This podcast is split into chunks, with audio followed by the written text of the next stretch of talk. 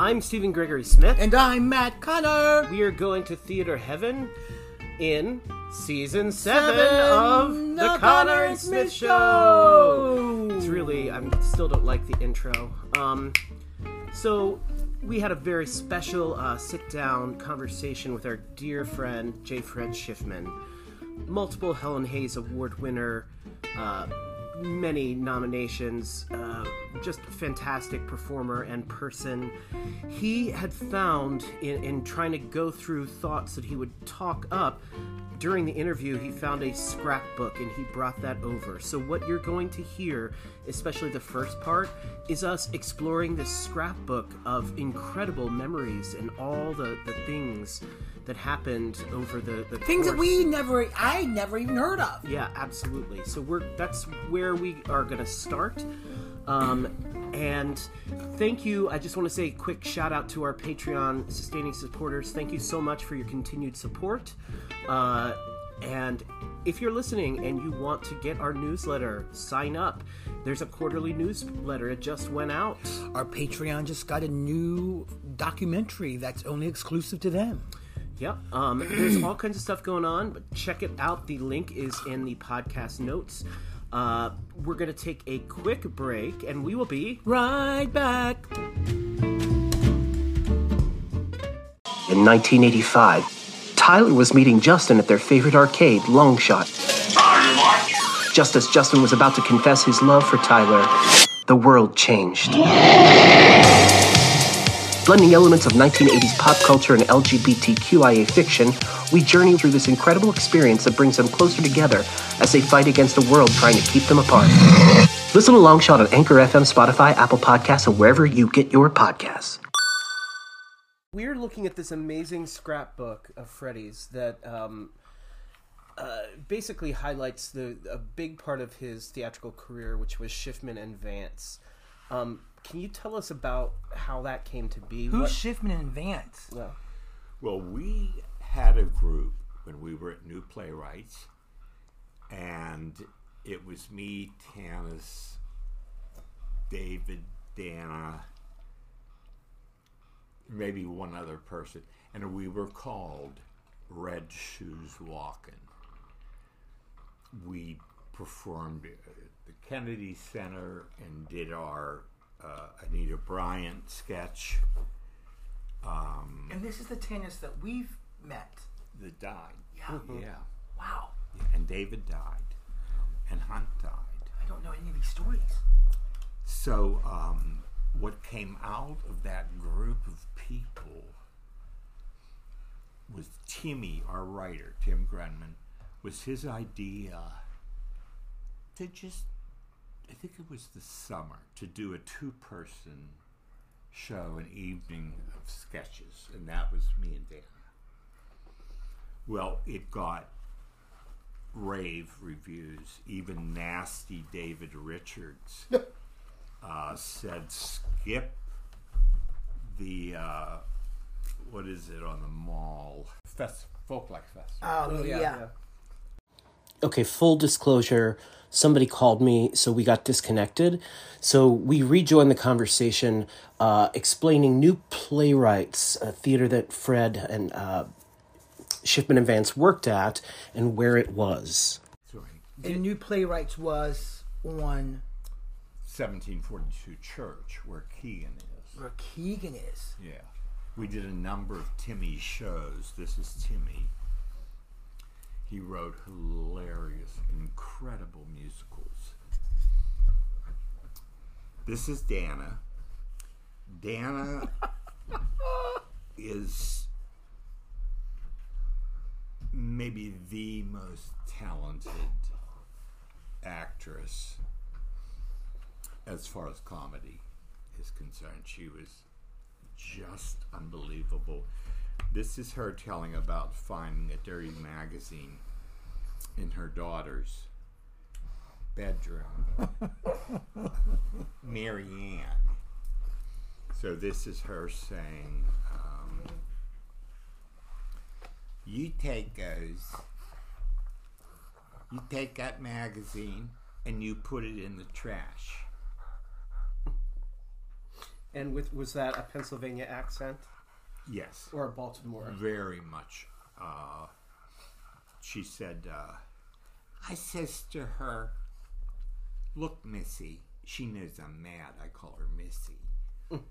um, very funny stuff. Let me ask you a question. Um, I see here on this beautiful headshot. This is year circa. Uh, that's Arena. Nineteen- That's one year after Zelda brought me to Arena. So that would have been 83. Now, I of course know you as Fred, as a friend. But have you always been J. Fred in in the program? Do you know I had to?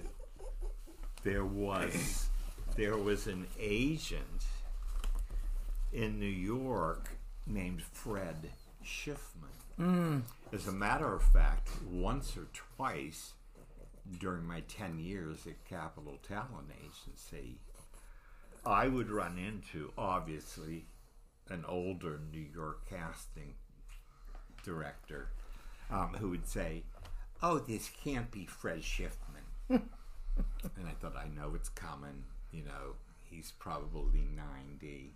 Um, and I said, "No, I, I'm not that Fred Schiffman." you know, uh, but when it came to equity, uh, they made me add the J back. Okay, here we had to take a little break because the dogs were panting and blah blah blah. Um, we we cut back in with uh, the explanation of Red Shoes Walking, the name of their group, and where that came from. All um, what would you say? The red shoes. Um, No, we were two from the Red Shoes Walking. Okay. The Red Shoes Walking was French fries with ketchup to carry out. and that was a New York, Term. yeah. You know, like uh, Cup of Joe, make it light. And then there was Red Shoes Walking, French fries with ketchup to go. Was that like a, a starving artist meal or something? No, um, it just became a New York nickname. yeah. I don't know who would have ordered French fries with ketchup to go, but obviously someone did. And we liked the name. And that all got its start at New Playwrights with Harry Bagdasian, rest his soul, Ken Bloom. Um, this was one. This was at uh, Manhattan Theater Club, and this is the other woman. Dana played the scorned. Now this is not. This is original material, or is this all? Oh, total. All Timmy. And us. Timmy and Dana and I would sit in her kitchen next door. She had an apartment next door to New Playwrights, Keegan. And we would just discuss what would be a great idea for a sketch. You know, so we came up with so many of them. And some of these, I had um, about 51 really rave reviews. Um, this was all, all in the family where I played Barrymore. And Lloyd Rose wrote that the second I was off stage, all the air left the play. and the moment I came back, it was restored.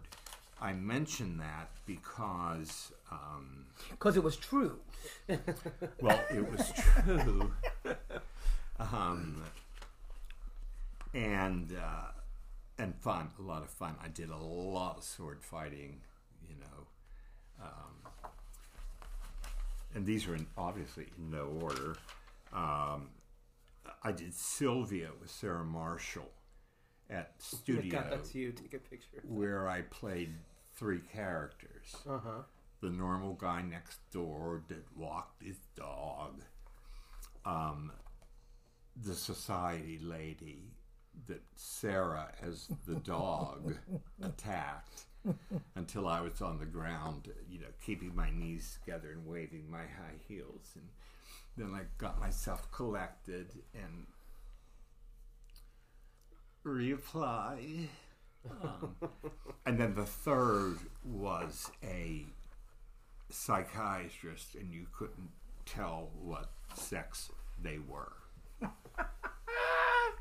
This is the play that has another title as well called. Is it Sil- No, that's Sylvia or the Goat. Oh, okay. That's Edward Albee. No, I forget. I forget the author of Sylvia. but you know, we sold out and extended, It's a cute blouse. thank you. It was a gift.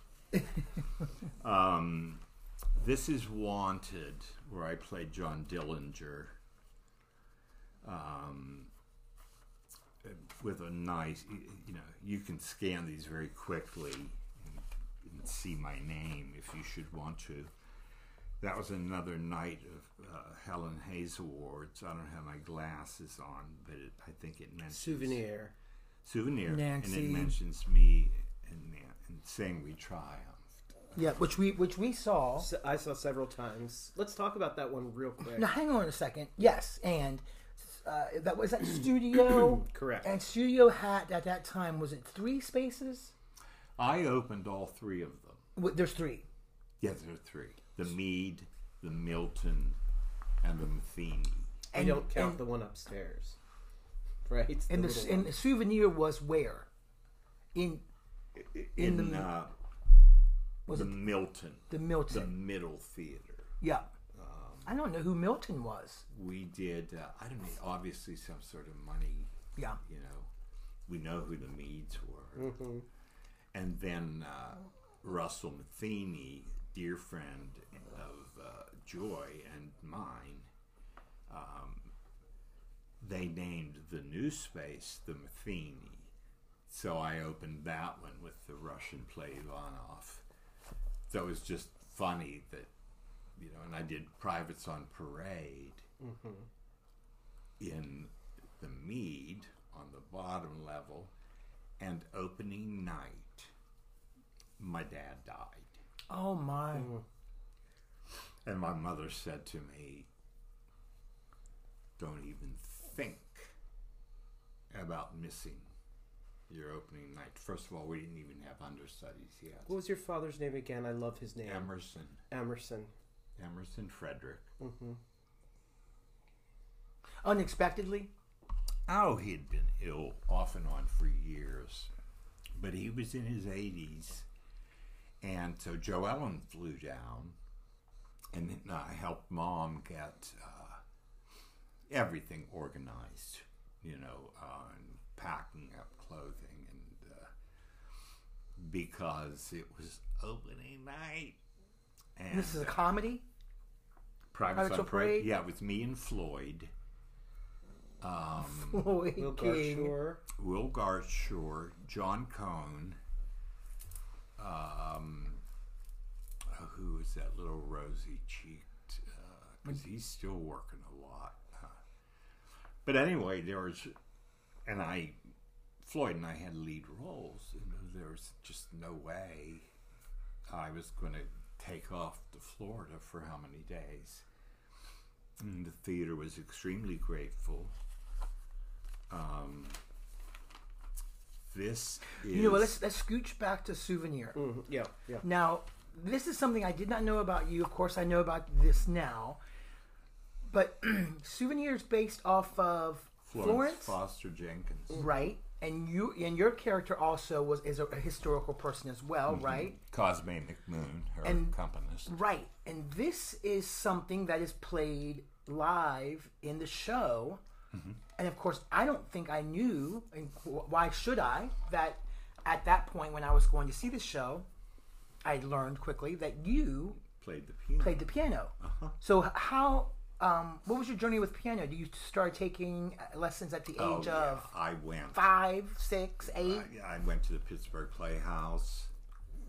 Mrs. Herman was my teacher. Um, what we did do, which I think was a great decision, when we mo- when the scene moves to Carnegie Hall, which she bought out, um, we wanted the music to be grand Carnegie Hall, and it was all classical. And she looked so silly, so wonderfully silly. Um,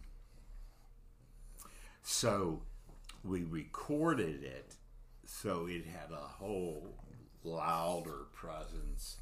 And then, you know, I didn't care and Nancy didn't care, but there were people like, well, that's not really him playing. and it was like, except it is. And it was all, um, you know, like old Frank Sinatra songs I played and sang. Um, before she was introduced as Florence to come out in all her outfits. Angel Wings and Halo. Yes. Serge gave us each, um, I don't know if they were plaster of Paris or something heavier, but they were a pair of angel wings on a wooden stool. Mm-hmm. Still have that, so does Nance. Um, what was fun about us both winning was uh, my category came up first. I forget who I was up against. I have all those blue folders with you have been nominated for. Mm-hmm. You know, I have at least twelve that were for me personally. I never even kept the ensemble ones. Um, So the New York Times did an article on what actors need only step on stage and they get applause. So the New York Times singled me out um, as one of those actors. Um, yeah, and those are Sylvia reviews. Well, about the New York Times, so they knew uh, of your work in New York, or they would come here and see shows in DC, or this was. I don't know. That's incredible. I mean, the New York Times doesn't who, come and see who, stuff, do they? Who wrote it? Does it say right there? Yes. Is it not? Zachary Pincus Roth? Yeah. That's another reason I hardly paid attention to it. I didn't know who that was. But I got another beautiful review, and you won't believe this one, um, from Christopher Isherwood at the New York Times for South Pacific, and I have that here at Arena. At Arena, that basically said, um, "Might be nice if I had my glasses." Will these help? They're like one and a half, two. Yeah. Uh, so it, he mentions you at Arena Stage. So he, so they must have come and seen you many times at Arena Stage. They used to come down and see Arena different things, stuff. or they saw like 110 at Signature when we did it. Like yeah. they like high New profile things stuff. And, but um, I don't think they reviewed it. This just came out. Can I just read it real quick? On the other hand, regional audiences are sometimes quick to applaud local favorites. Ever heard of J. Fred Shiffman? They certainly have in Washington. He frequently gets entrance applause at arena stage. This is 2007, July 1st, 2007. Um, this brings me back to um, Souvenir and what was the thing an audience member said when you and Nancy came out? Oh, you, you're always good. Well, that was actually at a bar across the street. That was at the Playbill. That's the same. No, actually, they that night they had it on the other side of the studio and a couple doors up, and I'm sure that place is long gone. But that's the same woman that said, "I honestly don't know who is funnier, either you or Floyd." I think it was Floyd. but she said, "Remind me of the the you and Nancy thing. Was it to you or was it to Nancy that she said, "Oh, you, you're always good." To me. To you. Yeah. Yeah. Oh. But she cast her vote for Floyd, just in general. Right. It was an Well- impromptu vote. While verbally processing the vote. I think it was Floyd. I think it was Floyd. Now that I think about Now about I think about it, I think Floyd was funnier. I will say, I ah. remember seeing you and She Loves Me at Arena Stage, and I do recall you getting entrance applause Yeah. as the, the head waiter. And that's when Bob Mondello flipped out and called me at home. And he said, The whole show becomes electric with your number, a romantic atmosphere. And I mean, I flew around that stage setting the tables, not me, but pointing at my waiters, you know, and blah, blah, blah, blah, blah. And I said, Well, I, I didn't realize. Um, we saw that. um, what is this? Bob Anthony, may he rest, another one. Uh, Glasses. I found the actors sing song the lines with exception of T- T.J. Edwards and J. Fred Shiffman. So the show definitely belonged to J. Fred Shiffman as the Spanish suitor. This is in uh, Lovers and Executioners Arena Stage by John Strand. Uh, And I got a Helen Hayes for that. yeah. That's where I was the conquistador in the whole conquistador outfit, which weighed a ton. This is, uh, may he rest. I'm not trying to speak ill of the dead, but Bob Anthony had a Oh, very. people were- hated her. very distinct, um, very simple, simplistic. I love the last line of this review. Yes, go to this play, which you will enjoy if you are amenable to silly speech and behavior. Right. You know, isn't that specific? do you just check up? You know, I'm feeling like seeing a play. I really want to find something with silly speech and behavior. Like, I'm gonna go to Woolly. You know, I'm gonna go to Woolly. so stupid. B. King. That was the name of the article, and it's all About you? yeah, Can I see just a minute? yeah. I mean, if we're going through this scrapbook, let's go through it proper. I'm gonna look for the pull Well, quotes. it gives us something to talk about. Proteus has nothing on J. Fred Shiffman. He is a chimerical, multi-layered guy presenting different facets of himself to different observers. Handy traits for a stage actor. Um, by day, Shiffman is a mild-mannered accountant for an ad agency. I don't know if I've ever described you as mild-mannered. I don't know. I mean, that seems like a, you're a, a, a, a librarian. I was a friend of my friend James, a former boss. I was in between shows. I had turned down two that I wasn't interested in doing, but then that made me um, unemployed.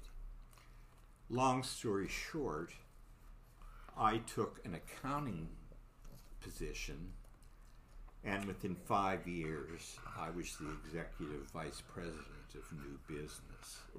That was Abramson Labus Vandevelde. Um, so I started out as the lowest of low accounting clerk. And through my friend Burberry Barbara, who killed herself two Christmases ago, um, I just shot up through the ranks. And CEO, the CEO, the president, David Abramson, sent me a beautiful telegram. And my point there is I've had I had numerous other jobs while I was acting.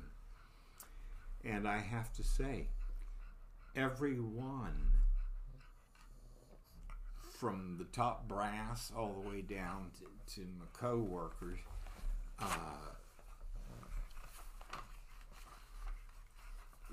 would have had it no other way and they would form a group to come to see my shows and my big boss jerry vandevelde was like hey it's four o'clock don't you want to go over to the um, green room and get a little rest before the show and I said, "Well, uh, I may take you up on that," uh, Since you're offering. and I did. Yeah.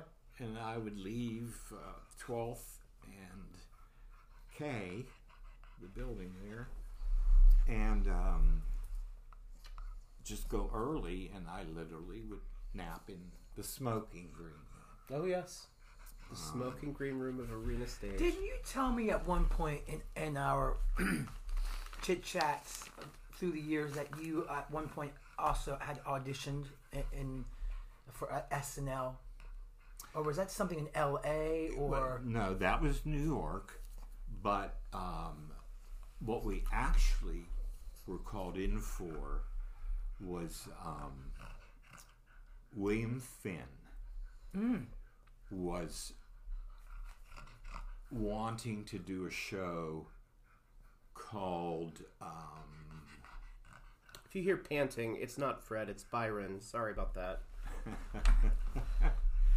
Um, and Ritz Crackers was the name his idea of the show, and it was the Ritz Theater, which I don't know if it's even still there anymore, but hence Ritz Crackers. right? Then William Morris sent us on an audition, more than one, for Saturday Night Live. Um, Al Franken was the main writer. They ended up not using us, but uh, that's the one where they stole material. We had a, a very funny sketch called I Married an Asshole.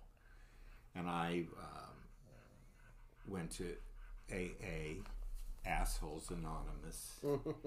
and Dana was my poor put upon wife. Oh, Assholes yeah, and they Anonymous. came up with I Married a Gorilla. And so they copied everything Timmy had written and changed it from an asshole To a gorilla. to a gorilla. So we, I mean, we weren't sweating it, but we lived through that. Right. What a nice compliment. Yeah. Let's just steal their material. I want to go back to this article uh, briefly just to quote something. The source of his fluid movement, the much sought after dance ability, also harks back to his high school days. True to his protean nature, Fred, though an honor student, cut classes to catch up on the latest dances.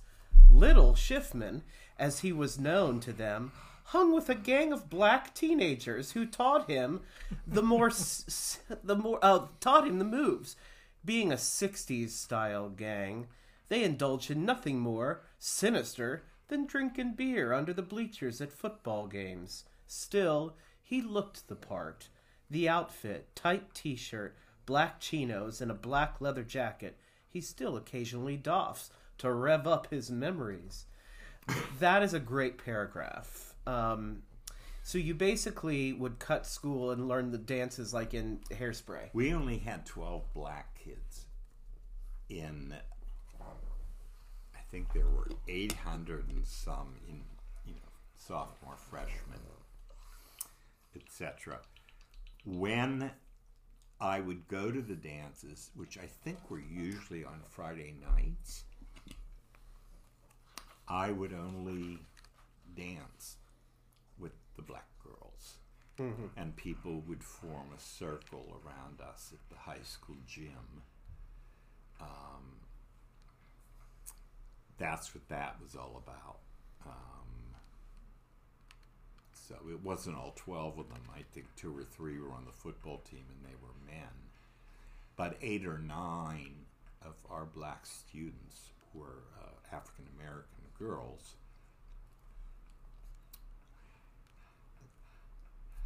Quite honestly, um, people would form a circle around once we took to the floor. um, but I loved, you know, high school dancing. Yeah. Fred, I don't remember. Did you? I don't want to say go to school. Did you go? Did you go to a conservatory or an acting program? No, You just um, you just dove right into it. it started in 11th grade. They ins- installed a theater arts class at Baldwin High School, and I signed up for the class. Here, can you show those to Maddie so he can t- take those? Best improviser. Yes. Well, And um, so now then, we'll get to that. um, it started that way in high school, but when I went to West Virginia University, I was a language and linguistics major. And it wasn't until I met Tanis and a number of other people that were in the drama department and started not only hanging out with them, but I left um, my roommate and moved in with these kids, uh, the fabulous kids uh, in the drama department, and I never went back to the towers, which is what it was called, uh, until I needed to go and fetch all of my clothing that I had just left back in the room. Um, uh, this was Laura Linney, oh my god, Eric Stoltz, Judy Simmons. this is an autographed cover of the script of Barefoot in the Park by Neil Simon. Um, Laura Linney says, "What fun! Thanks so much. All the best, Laura L." Eric Stoltz says, "Fred, you rock. Many thanks, Eric Stoltz." And Judy says, "Great to be together again. Love, Judy Simmons." Were you a company member at Arena? No. No. But they at one point did have a company. Oh gosh, yes. Yeah, like back in the For many heyday. years. Yeah, yeah. Many years. Um, and talk about being well taken care of. Um, they were employed 52 weeks a year. We would spend the summers in the Colorado mountains. This is with Doug Wager when he ran Arena. Um, this was the New York Times, and believe it or not, there's Kate Baldwin. Mm-hmm. Um, I, I couldn't believe this when this came out from the Times. Let me see. Um, but neither they nor anyone, meaning Kate and uh, what was his name? Anyway, they played her love interest. Some enchanted evening. Blah blah blah. Uh, Neither they nor anyone else is larger than life, hogs the spotlight, or steals scenes. And that allows that allows an unoverwhelmed audience to absorb other things, like the modest, thoughtful, and even charming performance of J. Fred Shiffman who turns the non singing role of Captain Brackett, the military commander on the island, into an indelible element of the show. Here's Jim Parsons at my apartment. and this was during 9 11 because we couldn't open. Now, he wasn't in Midsummer Night's Dream, but he was in his final year at USC, uh, USD, San Diego. Hmm. And we met, and then he started hanging out with all of us. And everybody hung out at my apartment. It was the Victor Garber condo. It was the top floor with the San Gabriel Mountains. And um, in fact, that's where everyone gathered uh, each day to follow up on what was going on with 9 11. Because there we were in San Diego, and the rest of the world, you know. Uh, but Jimmy was over there all the time. Um, and I went to his uh, a showcase. Mm-hmm. so I went to a showcase, his showcase, and he was just fantastic. And then fast forward to Jim Parsons, at one point, I guess, the highest paid guy on TV. Um, what was that show called he was on? Big Bang Theory? Yeah. That's it. Big Bang Theory and my buddy Little Jimmy, mm. who now is far from being Little Jimmy. Mm-hmm. Going back real quick to the, the South Pacific, you didn't do Pittsburgh accent with uh, your character. I, you did you do Baltimore? Did you do something else? I never did Baltimore. If I was going to do that, and of course I had to use that selectively, I wasn't going to do it for multiple roles. People wouldn't understand. Yeah. But I had a great scene with Kevin Burrows, who went off mission and did something. And it was like, well, what did you do? And he said, and I responded, Same gesture twice. Yeah. Um, but it was so much fun to do that with Kevin because that's obviously something we found in rehearsal. Uh, these are some of Timmy's scripts. That's fantastic. Mm. Did And- you ever play? Uh, did you ever move to LA or do anything on the West Coast? No, what happened was um, eventually William Morris, because at this point, Dana, Timmy, and I would take the train up to New York um, anytime they needed us. Um, and then Dana and Timmy said, we want to move to New York. So what happened was we were invited to a club now defunct, long defunct, uh, called Reno Sweeney's. And we were given, I guess, 20 or 25 minutes to do a couple of our sketches lo and behold, we did them and they went over well. We went back to the table and instantly ordered a drink, and here come these three people. and all three of them were buddy buddy, and all three of them were William Morris agents. So Esther Sherman became our main agent.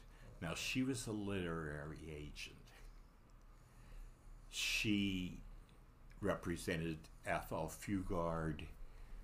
She represented um, Edward Albee. And Lucia Cito was our television agent and she represented um, David Letterman. And then Greg Mullins was our personal appearance agent. Uh, I forget who did what, but that only came to be because they were just tight. The three of them would go see everything together, you know, and approached our table and produced their business cards. Hi, I'm Esther. I'm Lucy. I'm Greg. Uh, we're with the William Morris Agency. And um, how long are you in town? And I said, well, you know, it's kind of up in the air. Um, they said, is there any way the three of you could be at our offices tomorrow at 10 a.m.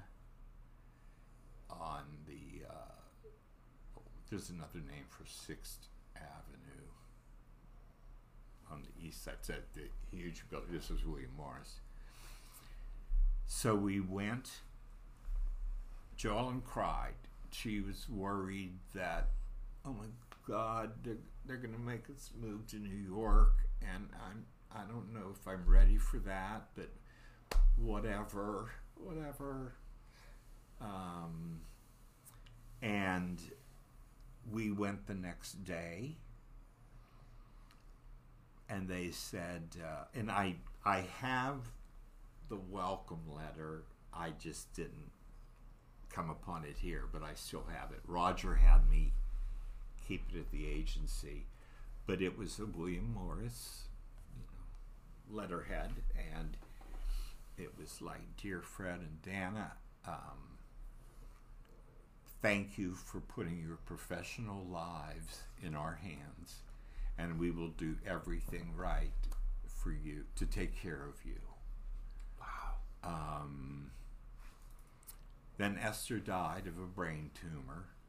Greg Mullins died of AIDS.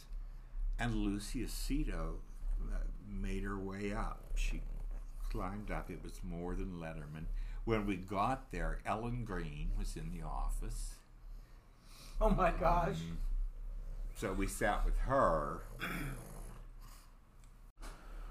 All right, we are back with Fred, and we want to make sure there's several things to hit. Um, why don't you start there at the top with Camelot? Yes. And what's funny about this is that I went to that goodbye party for Molly Smith. And at one point in our conversation, she said, Who was the actor playing your big dog? Because in Camelot, I was both uh, Merlin and King Pellinore. Eleanor, right? And Pellinore had a huge dog, and they got a fabulous, huge costume from, I want to say, uh, Baltimore. So I don't know what show that would have been, but um, it was so cute, and it was huge, and Big shaggy dog. big shaggy dog. And so when I, um, course, anywhere I went, he went. And she said, Do you remember? Suzanne and I were in the audience the night the dog slipped on his paws and without your knowledge fell into the orchestra pit. Oh my god. oh, the ouch. So I and he was actually okay, he had all that padding from the costume. probably. Yeah. So I turned around after the scene to get this furry dog uh, for our exit, and I looked around, and I thought, "Where's the dog? Where's it?" And I didn't want to give anything away, but the whole audience saw the dog fall into the pit, but I didn't. So. Molly's favorite memory, because she and Suzanne were there, Seeing it. was seeing, and I said, for the life of me, I cannot, because it was a chorus kid, cannot remember who it was in the outfit. But uh, yeah, sure enough, he slipped on the costume paws and without knowing it, you know, and it was a shaggy ass dog. Was it from Peter Pan? hmm It was a, a Nana. It was a Nana costume. And down he went into the orchestra My pit, god. What show was this? Camelot. Camelot.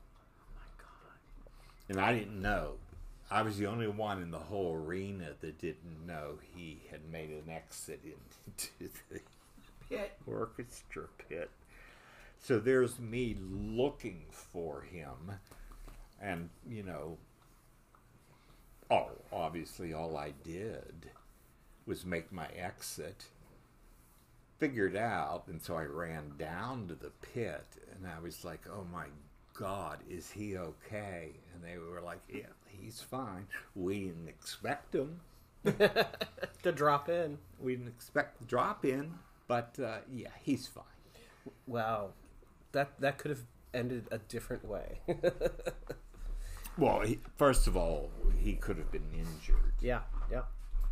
Um, I uh, before we get into damn Yankees, anytime I'm in uh, thinking of arena and thinking of the pit, um, you know, the cutaway for the conductor to kind of poke up and see, Yeah. because the pit, for those unfamiliar, frequently George. George Fulginiti-Shakar may he rest. Um, for those unfamiliar, the pit for in the the Fichandler Theater is frequently under the stage. It, it is always under the stage, almost always. I think it was Almost above always. once in Carousel. I think, Yeah, it was above in one of the VOMs. but uh, I did Oliver there in in 2015 and was Doctor. I saw that. Grim Dr. Grimwig. So I had a very grim wig, and it was modern, and I had um, all kinds of uh, uh, hand sanitizer that I constantly, after I touched the boy, would hand sanitize. So my hands were constantly slick, and I had to give him a thermometer. And then when I pulled out the thermometer, my hands were so slick that the th- thermometer went flying. This happened to be the night that Eric Schaeffer was in attendance. Was it a real thermometer with mm-hmm. mercury in it? Oh, oh no, no, no! It was like a, Okay. but the the thermometer went flying, and I laughed it off and went, "Oh, slippery fingers! Don't ask why." Not thinking, and half of the audience laughed, and half of the audience went, "Ooh." Among the laughing was Eric Schaeffer. um, He would laugh at that. of course, I was mortified as soon as I said it in front What of a child, Oliver. Oliver. So, speaking of our time and arena together, where we first met was Damn Yankees, 2005, with of course uh, Meg Gillentine and Matt Bogart and uh, Brad? Brad Oscar, of course, Diego, being the gayest cop in a court ever. Get your hands off me, you Republican. Hands Right. on hips. Rayanne, Rayanne, I had the poorest hot dog I've ever had. get your hands off me, you, You Republican. Republican. Yeah. I think that's my favorite line And- in that show. And the uh, you played Welch, the team owner, Mr. Welch. Yes. Um, and there was a press conference scene where you came in with Tracy Olivera, who played uh, Miss. My secretary. I can't remember her name, Miss something. I want to say Miss Gulch, but that's the Wizard of Oz. Some I can't remember what it was, but she was remarkable in a part with Oh, no lines I kept her penciled in her hair. and had a clipboard and. Uh, Yes. You came out for the press conference. I was also playing one of the people, the press corps. Weren't you guys elevated from me? You were elevated and we were crouching down. You were up with Tracy and we were like squatting down with, with cameras. Okay, I don't didn't remember that. It that. probably felt the opposite because you Right. felt very low. so you came out for a big press conference speech and you proceeded to say, So, well, then, uh, and it's about then that Tracy Olivera jumped in and, you know, beautifully just segued into her asking my questions yeah. to the ball players. Um, and Stephen, of all people, got the biggest ass kick out of that. So, now then. Well, Well, yeah. well, we gave each other shit all the time about Oh, things. I know. in in the in that aforementioned scene when Rayanne said, "Get your hands off of me, you Republican," and Diego put his hands on his hip, hips in a very fey manner. Everyone died on stage. You, including you, because you were at the table, and I mm-hmm. remember seeing you break and put your hand over your face, and the whole audience was dying. And it was Diego's like natural reaction to be like, And in the picture that I have, He's in the center with a cigar. Yeah. Oh yeah, the the That's one of the ball players. at the at base famous picture um, that I use for everyone who's in its birthday. It pops up. As, yeah, exactly. Um, Didn't y'all do a calendar? We did do a calendar. Yeah. Where is the calendar? Oh Lord knows, lost to humanity. I think I may have it in all my junk. somewhere in a folder. And some some of the girls were racy. But I have a couple other that we don't need to spend too much time on. My big break at Arena Stage. What happened was my William Morris agent Esther Sherman. Her best buddy was Howard Ashman. So I got to know Howard through Esther. So the role was being played by Bob Westenberg, who then had to leave the show to do Secret Garden on Broadway with Mandy Patinkin. Howard said, starting with Esther, um, put Fred in. See, see, put Fred in. I mean, this is a sophisticated attorney in, in a suit, and I had a fabulous dance number, and at the end, I stabbed an apple. I think the lyrics started out with "My professor at Cornell." May his soul rest in hell. It was a cute number. First time. And I had, well, I shouldn't say first time. I also changed clothing and had to go on for someone who was ill. A guy that had a microphone, like, you know, interviewing people and all that. And I started my walk around the VOM, and I got the VOM 3, and I tripped on the cord. And I knew I was going to fall. So, with one hand, I pushed on the floor and I did a complete flip Wow. and came back up with the mic. To uproarious applause. I don't know. I don't remember that part because, of course, Did I pe- was people probably thought it was on purpose? exactly. He's just doing somersaults out there. Special skills. Little Shiffman Just learned that dance did a flip in the '60s. because I thought I am not falling on my ass. What show is this? Uh, this would have been God bless you, Mr. Rosewater. God bless you, Mr. Rosewater. I don't It's think Kurt I've even... Vonnegut. Ah.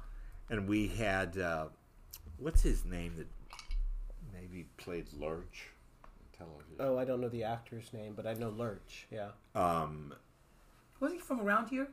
No, he was a New York, L.A. Ah. Lurcher. guy. He was wonderful, um, but the show had never been produced, especially at that level. And if you've ever even read the small book, um, it's very clever. And he comes to this town and basically saves everyone from whatever their grievances are. Um, Fred Gwynne? Yes. So he was Herman Munster, not Lurch. Okay, you're right. Lurch was the Addams family, I think. Herman Munster. Fred Gwynne. Yeah, oh my God. Yeah, it was Fred Gwynne. Great actor. Um, that was my big break. That was my first, You replaced him? Yes. But I had advanced knowledge that I would be replacing him. It wasn't like, you gotta go on tonight. Please tell me he was a sweet guy. Adorable. Yeah. And beautiful. He dropped the business many years ago and uh, became a teacher. Um, He but was if- also in Pet Sematary, the movie, Stephen King movie. oh yeah, Oh yeah, very big part in that. he was wonderful. That was like performer. '87, I think. Anyway, That could be. Yeah. Um, but I saved my ass. I thought, uh, fuck this. I'm not on my back in the arena flip. for my big opening at arena with a couple of friends there. My lover, Peter Jagerman, rest his soul. Um, certainly Joellen. Um, and I remember sitting across Maine Avenue at that uh, Mexican, The Cantina place yeah, by the And- water. thinking, I can't believe I'm going to take over this role at Arena Stage. Because very quickly, when I made a breakthrough from New Playwrights, I didn't know there was all this buzz because I didn't know DC as a, a theater town. I came from West Virginia University with my close loved ones, did these shows, these Tim Grundmann shows or reviews at New Playwrights Theater. And um, anyway, it was like I am not ending up on my ass. It, that's just, it's not going to happen. it's not happening. It's career and self-preservation in one. Exactly. So I got through that with that one and did a did an entire flip. You flipped Um, out. Flipped eye. we did that. The Odd Couple Yes, with Rick Foucheux. which I loved. Which my favorite line is: "Some vacation, two cheap, two cheapskates in an empty hotel." That's my favorite line. Matt was in the Odd Couple. It used to be two Jews. oh, I'm glad they changed it. Yeah. My favorite line is, "It's not spaghetti, it's linguine." You played the same character, both of you. Yeah. When I was in high school. Oscar. Right? No. Um, Felix. Felix. Felix. So one night, Act Three is another argument between me and Rick on stage. And it was pretty funny. It was pretty funny. Jerry Whiddon directed it and mm-hmm. basically left us alone. And as you pointed out, we had Bill Delaney, mm. It was a uh, great cast. Marcus Kyd, Hysterical people. Paul um, from Olney, uh, Morella. Paul Morella. We got to this scene in the third act. Um, it may have been when I came out brandishing a sweeper mm-hmm. and running it under his feet and mm-hmm. you know doing all this. And all of a sudden, there was a commotion in the back of the theater at Theater J. Now, instantly, we didn't know what was going on, mm-hmm. but we paused and they brought the house lights up. And Rick and I are just standing on stage, maybe just as curious as anyone else about, oh my God, what what happened, you know, and people around this woman, I guess, were trying to tend to her. Fast forward, she laughed so hard that she had a conniption, or whatever a better word A for it is. seizure. Uh, No, not medical. Laughing until she was choking. oh, is that what a conniption is?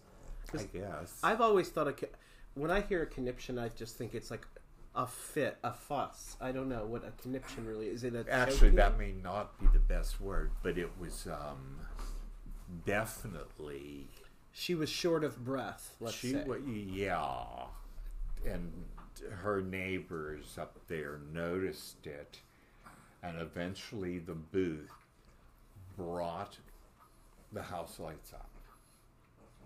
So Rick and I are standing down there, not understanding what is going on, Sure. assuming it was a medical emergency mm-hmm. And that maybe they had called an ambulance and all that. Well, the woman got her shit together and finally blurted out, I'm so sorry. I I just couldn't stop laughing. and which left Rick and I this is a great memory of Rick Foucheux. Um, that calmed down. They brought the house lights down, and Rick said to me right in front of everyone, um, "Okay, where do you want to pick it up?" And I said, uh, um, "He said, how about on this line?" I said, that's great.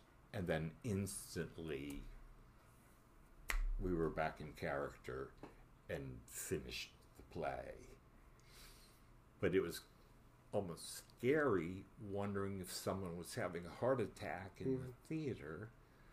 Um, and she was just having a laughing conniption. if I was the press agent for Theater J. That's the quote I would put on all the posters. I just couldn't stop laughing. You- Woman who collapsed during show. You'll pee a little.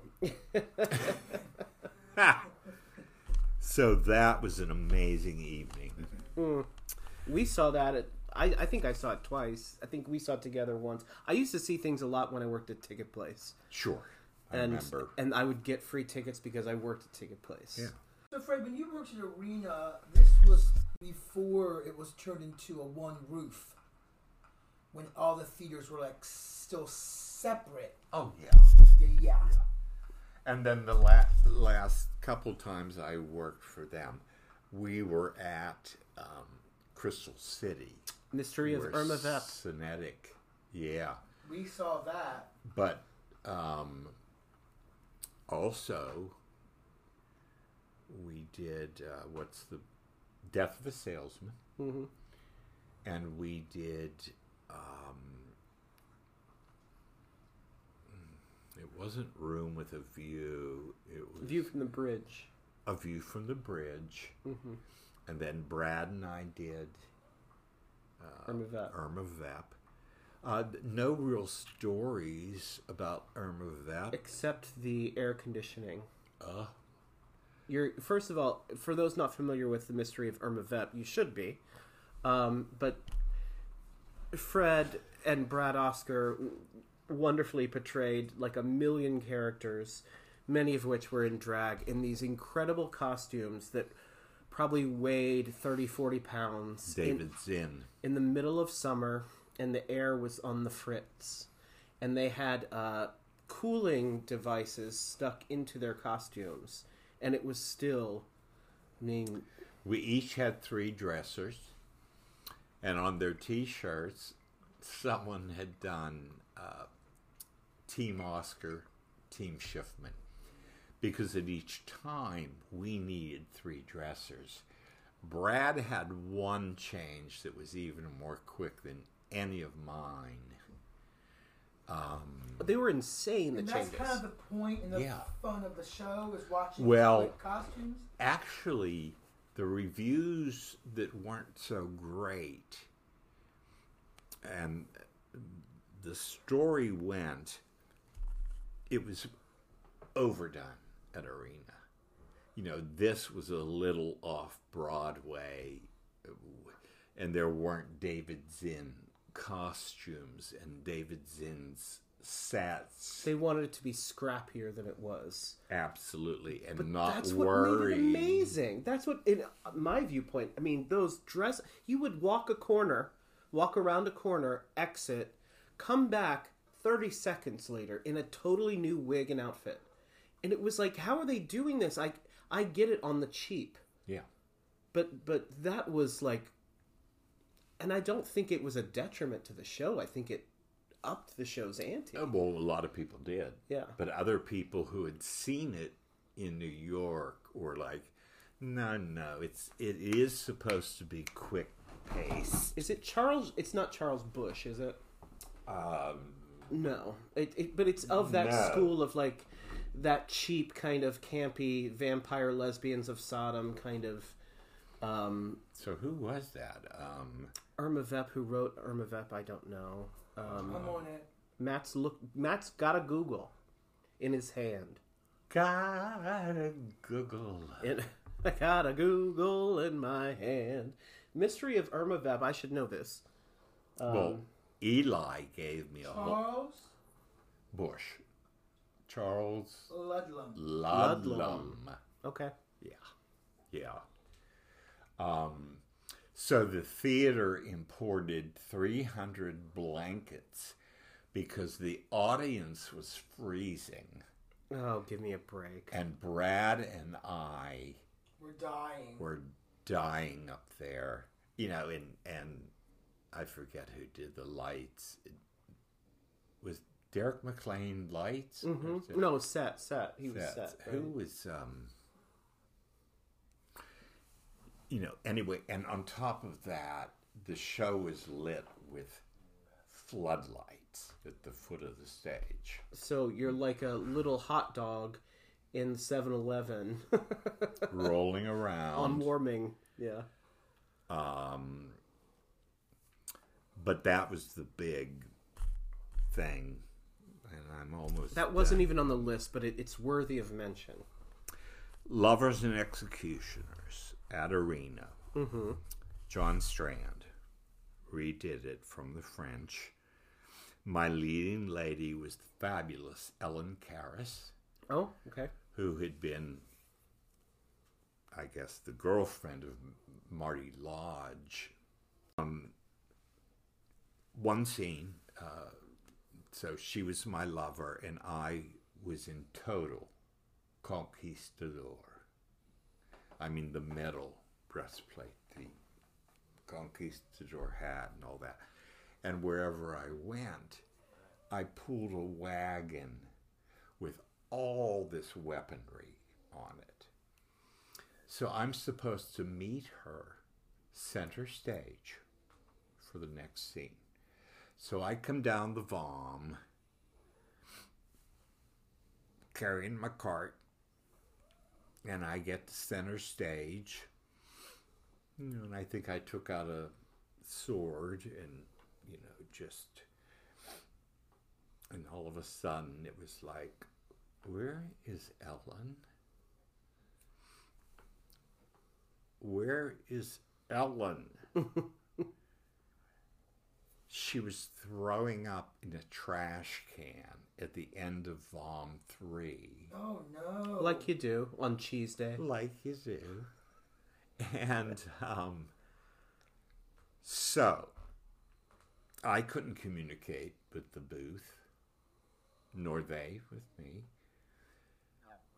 Uh, they were luckily they were real weapons, even though they were, you know, old. Yeah. I did a nine minute or ten minute ballet trying out these weapons and the audience loving it. And, you know, and I hadn't even played with most of the props. I wish I could see this. Oh my God, yeah. Practicing different ways you might sling it or fling it or toss it or shoot it. All I knew is I was on stage alone. I had no idea where Ellen Karras And you had a wagon of props. a wagon of props. Thank God. Yeah. Is there a video No, I'm sure not. I'm sure there is, For the but not for us. Yeah. Um, and by the time I was done and I spotted her coming down Vom 3, um, I thought, oh, thank you, my God. You have left me out here. Know, at the time, I didn't know she was sick or throw, throwing up or whatever. And she ended up being um, a very needy actress, you know, although we got along fine. Um, so there was that little weapon display, just me and the arena patrons, and me improvising For 10 minutes. for 10 minutes, which they all assumed Was a part of it. Was a part of it. Yeah. Um, finally, Were you in Elmer Gantry? no, no, he was spared that. that was Casey Biggs. um, oh, that's another thing. This is dirt, so it'll probably have to be cut out because it was Doug Wager was directing, and it was also head of arena at the time. Um, I was offered the role of Anthony Cavendish, John Barrymore. I don't know if you know uh, the royal family, but it was about the Barrymores. Um, that's another one where the post said, but the second he leaves the stage, all the air goes out of the production. And everyone hates you in the cast because of that review, right? You mean the Drew Barrymore family actors? hmm It's all Yeah. about that legacy of that family. hmm That's kind of cool. Not only did I enter with two Italian real dogs, Greyhounds, or maybe greyhounds. were they big uh, dogs? They or- were big, skinny dogs.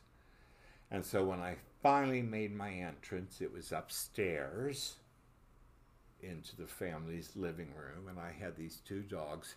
Yes, one night they started humping one another, which sent the audience, you know, ablaze. ablaze. And that's fine. I was given a, I was able to reach a vase. And I was in a state of anger then to throw it back downstairs where it would crash. And it was cute. You know, they had to have a new one for every performance.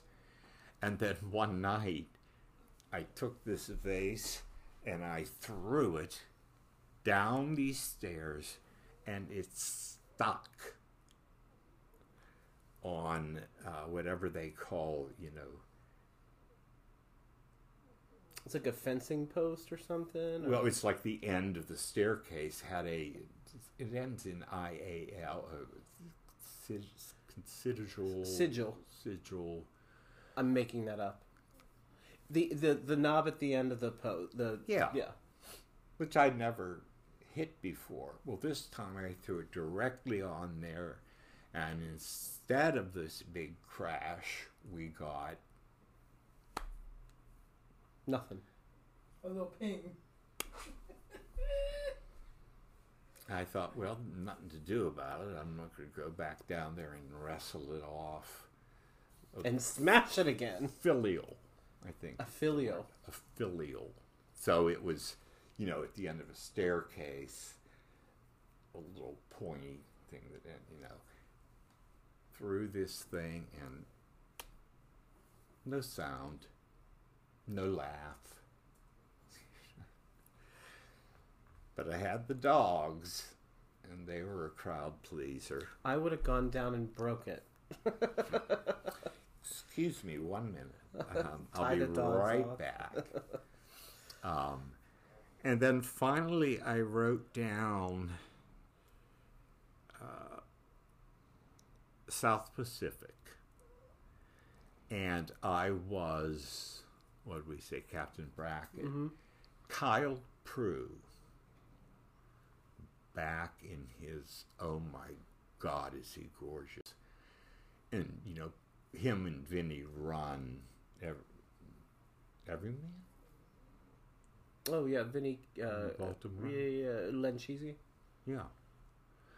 Um, he played my lieutenant, and I was Captain Brackett. So we're coming to the end of the play, and on all four VOMs, they were done with uh, bamboo. Bamboo, bamboo, bamboo, bamboo. It being arena stage, we had a real army jeep. And he was my driver. And we start down to end the play. Something happens, and Kyle runs into the bamboo in, in Vom 1 and cannot get out, cannot back us out. And God love him.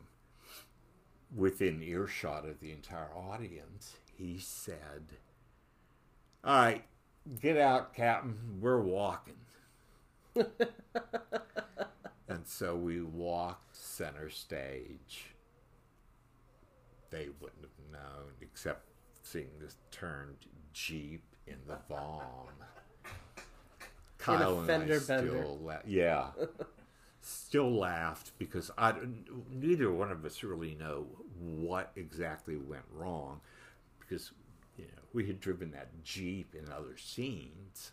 Um, That's so wild that there was a jeep he drove on stage, or that Kyle drove. That's Yeah. that's arena stage, man. That's they're Oklahoma, same thing. Well,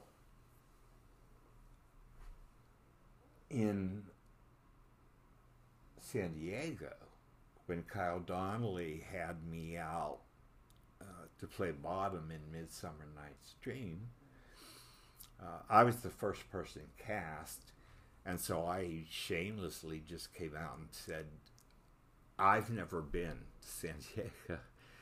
So if you have a fabulous condo, and that's where you see Jimmy Parsons, um, she said, "Sure, we will give you Victor Garber's condo." Um, and it was just a splendid condo. Um, of course, 9/11 happened. Right. Well, we were out there. Um, but what was my point about Midsummer? Oh, yeah. Talk about theaters with money. Um, I was. What began to happen with people like Molly, Kyle Donnelly, Joy Zinoman was they knew I worked from the outside in, which meant if I can just picture what I looked like, I have my character. Hundred percent. Yeah. I don't need to, you know, do character studies. I'm the same way. I'm always been the same way. Well, they got to the point where they, each of them, would say, um, "All right, what do you want to wear?" Mm-hmm. So that was true of the miser at Arena, where I had one of those grease monkey gray suits, greasy black hair down to here. I played Jacques the cook and Jacques the chauffeur. Um, Molly always that American Daughter. We did with Prosky, and um, what do you want to look like? who's our costume lovely at Arena, Joe, Joe, yeah. bought me a three hundred dollar pair of Prada shoes for one scene. um. So anyway, that was an American Daughter, and it was great to be with Prosky. He he used to make wooden ink pens, and to this day, I have this gift of a beautiful lathed wooden ink pen that Bob Prosky gave me as an opening night gift. Um, and uh, This one, yes, I was on the corner of 14th and P. his picture, not just him. Fred's face was on the corner of 14th and P on the Studio Theater building. for nine or maybe ten years. Then they renovated, and then they put Floyd up where I had. I guess he was funnier. exactly. He must have been funnier, but it was him in drag Uh, from Privates on Parade, which is kind of what his costume was. Uh, mine was me uh, from Rhinoceros. You know, where I turned into a rhinoceros and destroyed the sets. um, and that's about as far as I got. Um, Well, those are great stories. I mean, you never talked about holding a balloon on a stick in Showboat, but that's okay. You know. I loved that moment, and actually everybody did, because I was. You were there, right? Yeah. I was given a balloon. Eric was assigning you know, Props. Yeah, yeah, that. And I didn't wait five minutes. I, Eric, um, could we lose the balloon because I feel like a child molester? Weren't we in that scene where I was the piano player, acting like I was playing the piano, and you were auditioning Terry Burrell for? Were we together in yeah, that? she sang uh, "Just My Bill." Y- uh, yes, Yeah, yes, with the legendary Terry Burrell. I loved that. Wow. Um, loved it. Well, I mean, not to be a, a, a big Shiffman fan, but I mean, Why not? I, I, I, I mean, I've always said to you, I mean, literally, um, every time I watched you on the stage, and it was not nearly enough because clearly I couldn't see, you know, everything that you did, but everything that you always did. There are people out there that we all know can perform, and they can say lines, and they can go to places, and they can drive their Jeep into the bamboo. But to really see people transform into losing their identity of who they are, I mean, it's just always so beautiful to watch. And you know, I never saw Fred in anything I ever saw. I never saw you really the, the same way twice in any sort of similar way ever. I mean, um, and that, that's very rare sometimes, I think, when you are emulating things that other people have done or you, you're regurgitating shows that have already been seen. Yeah. But, you know, so I just always, I thought watching you always was just such a beautiful masterclass in how to one of, one of the things that I think you have so well innately, maybe it comes from maybe an internal clock because you are a musician, but you have fucking impeccable timing on deliveries of when and how things should land. Mm-hmm. And I don't think that's something that can be taught. I don't think any of it can be taught because I didn't study it. That's my whole reason. It's not, aren't I great? I never studied this. It was, Intuitive. that's how I, that is intuitive. This is how I work. Yeah. Yeah. And, that, Um, and you can see that. Well, I'll sum it up a bit simpler by saying mean? by saying, Freddie, you you're always good. Love you, Freddie. Love you, boys. Thank you for this. Thank you. Bye. Bye.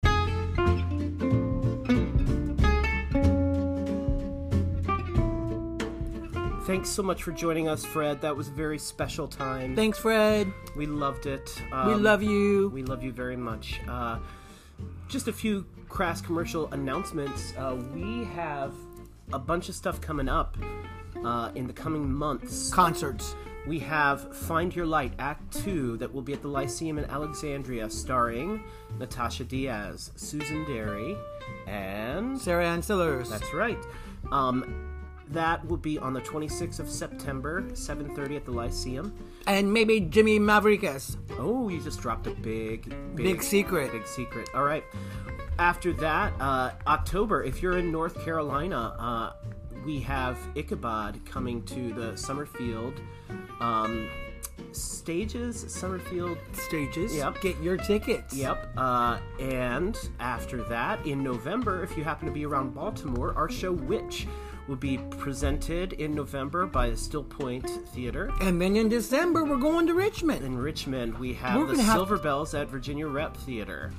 So we have a lot of things coming up. Um, in four different states. that's right. We're very excited about it.